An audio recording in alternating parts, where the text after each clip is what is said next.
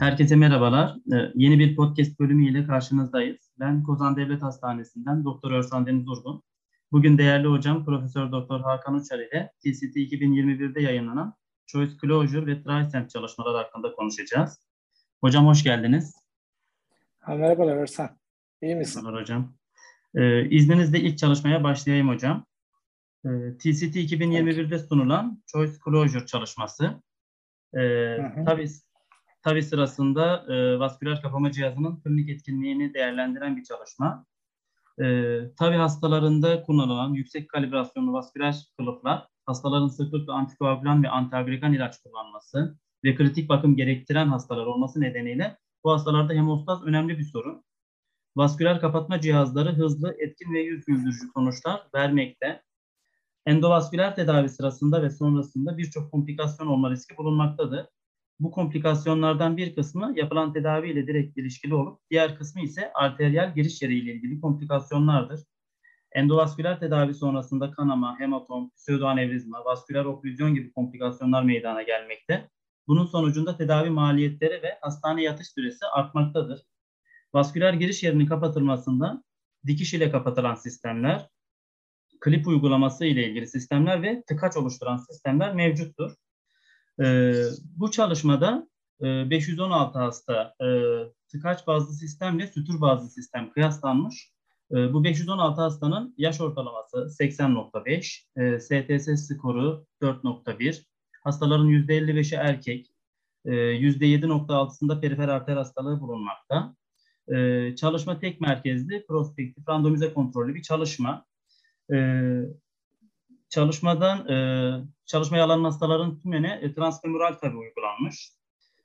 Çalışmaya alınmayan, dışlanan hastalarsa TAVI prosedüründen önce giriş yeri komplikasyonu olan hastalar, herhangi bir vasküler kapama cihazına karşı alerjisi olan hastalar, işlem öncesi girişim bölgesinin bilgisayarlı tomografi görüntülemesi olmayan, kanama diyatezi olan ve girişim bölgesinde sistemik enfeksiyonu olan hastalar çalışmadan dışlanmış. Çalışmanın birinci son noktası, hastaneye yatış sırasında erişim yeri ve erişimle ilgili majör, minör vasküler komplikasyonlar olurken ikinci sonlanım noktası ise giriş yeri ve girişle ilişkili kanama oranı, vasküler kapama cihaz başarısızlığı ve hemostaz süreci. Çalışmanın sonucunda tıkaç bazlı grupta %19.4, sütür bazlı grupta %12 erişim yeri ve erişimle ilgili majör ve minör komplikasyonlar izlenirken hemostaz süresi tıkaç bazlı grupta anlamlı daha kısa saptanmış. 80'e 240 saniye gibi. Sonuç olarak tıkaç bazlı cihazlarda sütür bazlı cihazlara oranla daha yüksek giriş yeri ve girişle ilgili vasküler komplikasyonlar izlenirken tıkaç bazlı cihazlarda hemostaz süresi daha kısa saptanmış.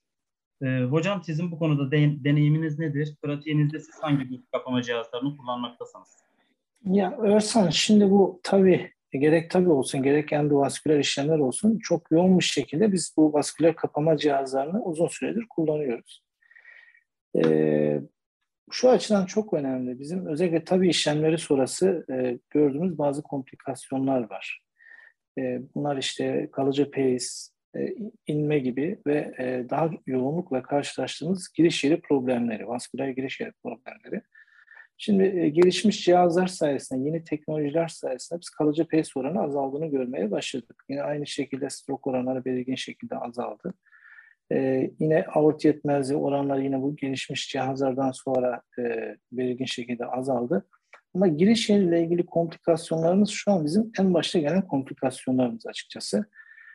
Fakat bu tür bazlı biz kapama cihazlarını uzun süredir kullanıyoruz ve açıkçası onların kullanımından sonra biz vasküler giriş yeri problemlerini daha az görmeye başladık. Çok ciddi manada azaldı.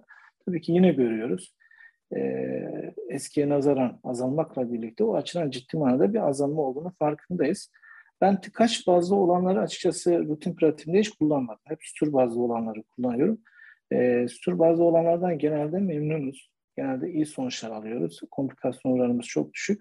Ama bu çalışmanın sonucunu açıkçası merak ediyorduk. Nasıl bir sonuç elde edeceğiz? Çünkü sen de bahsettiğin gibi hemostaz daha iyi tıkaç bazlı olanda ama komplikasyon oranı girişiyle ilgili özellikle tıkaç bazlı olanda daha fazla. Yani tür bazlı olanlar biraz bu çalışmanın sonunda biraz daha ön plana geçecek gibi gözüküyor. Teşekkürler hocam. Biz de Adana Şehir Hastanesi'nde çok sık TAVI yapılıyor ve çok fazla sütür bazlı cihazlar kullanılıyor.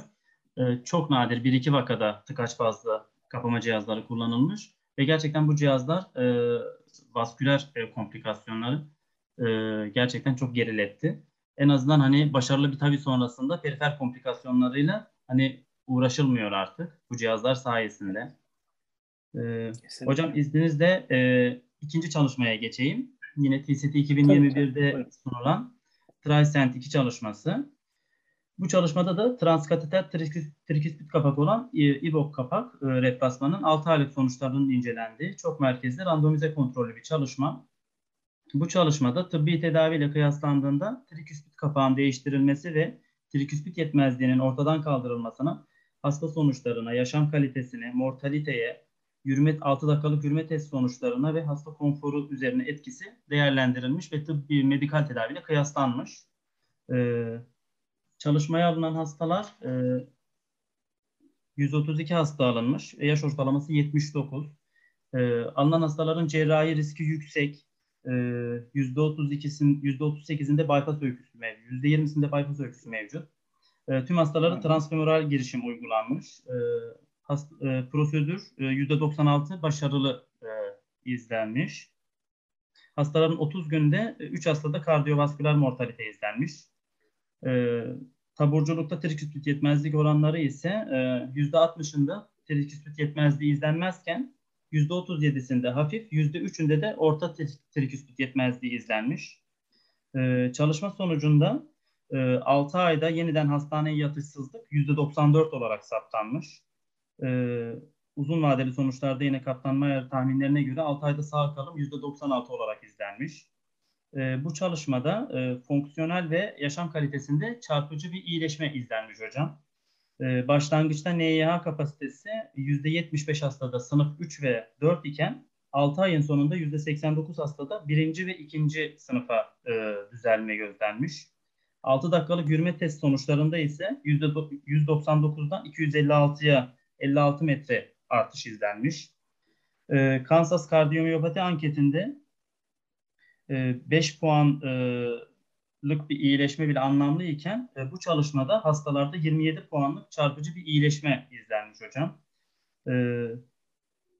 Hastaların NYHA kapasitesindeki düzelme, Kansas Kardiyomiyopati anketindeki iyileşme, 6 dakikalık yürüme test mesafesinde de çalışma sonucunda 6 aylık sonuçlarda önemli bir gelişme izlenmiş. Siz bu çalışmayı nasıl yorumluyorsunuz hocam? Valla çok önemsiyorum bu çalışmayı. Nedeni de şu, rutin pratiğimizde bizim çok zorlandığımız bir hastalık grubundan bahsediyoruz. Trikispit yetmezliği.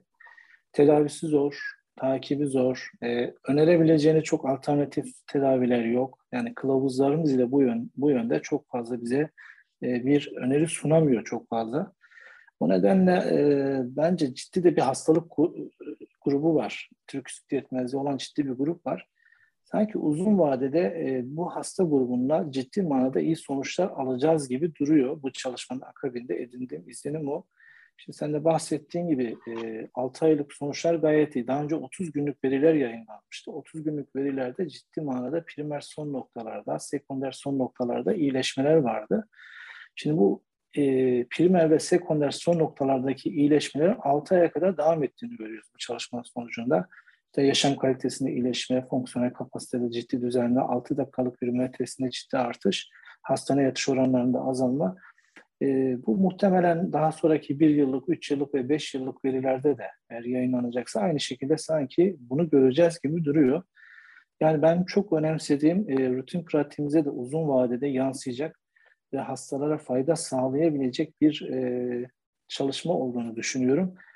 Umarım bu konuda yanılmayız diye düşünüyorum. Teşekkür hocam. Hocam gerçekten de trikispit yetmezliklerinin %89'u fonksiyonel trikispit yetmezliği hastaları.